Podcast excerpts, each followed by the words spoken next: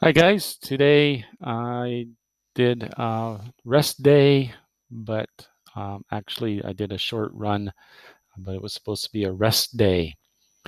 Um, so um, it's Lauren here um, from Team Racer, and I'm here to talk about uh, my attempt to do a triathlon for those new to the podcast. So today was a rest day um, but I did a short run. So let's let's talk about what rest days really are. Today was supposed to be a rest day, but I needed to run. Uh, it was short, but it did the trick. I've been exercising almost every day for a while now, and I find that the days I don't exercise don't go as well as those on which I do. This brings up the question what does rest day actually mean? For an elite athlete, it means something very different than us regular folk. A rest day for Eliud Kipchoge might mean a mere 5k jog at the speed I could sprint for two meters.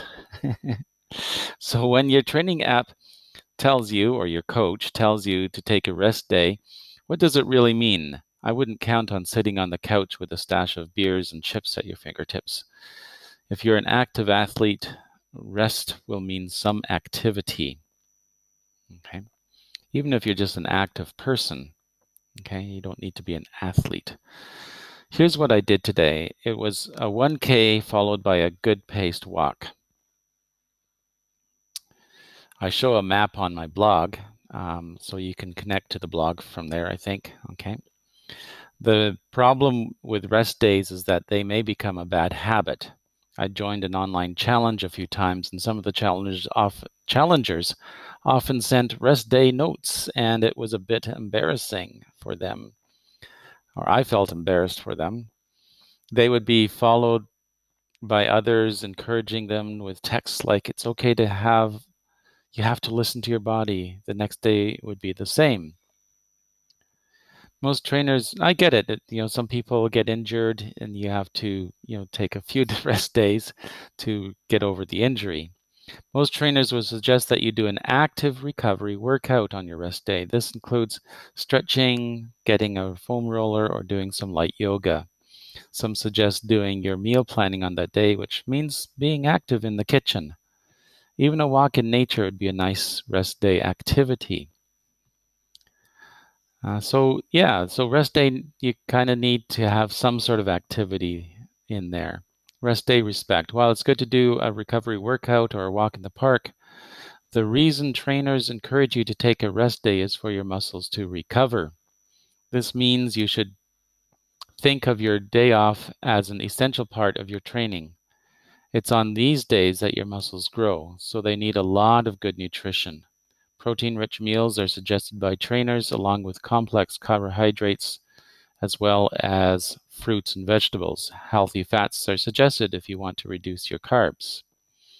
Drinking plenty of water is also highly suggested. This allows your body to flush out toxins and lactate from your muscle tissues. Hydrating also helps deliver needed nutrients to your increase, increasing brawn, your growing muscles. Okay. Training styles. I doubt my training style is all that heavy compared to most athletes, but how you train is a consideration when coming to rest days.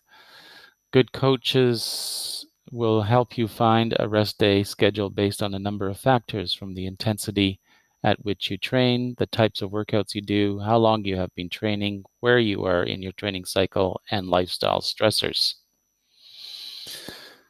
Yes, but I hear some of you saying, I know you just need a rest day. Your body is screaming at you or nudging you back to bed. I get it. If you have an injury or your muscles are just too sore, take the rest day. Take the day off. You may feel very tired and you just want to sleep through your exercise hour. Go ahead, do it. Take the day off, but don't make it a habit. The next day, tell your body, hey, bud, you had a rest day yesterday. It's not a rest week.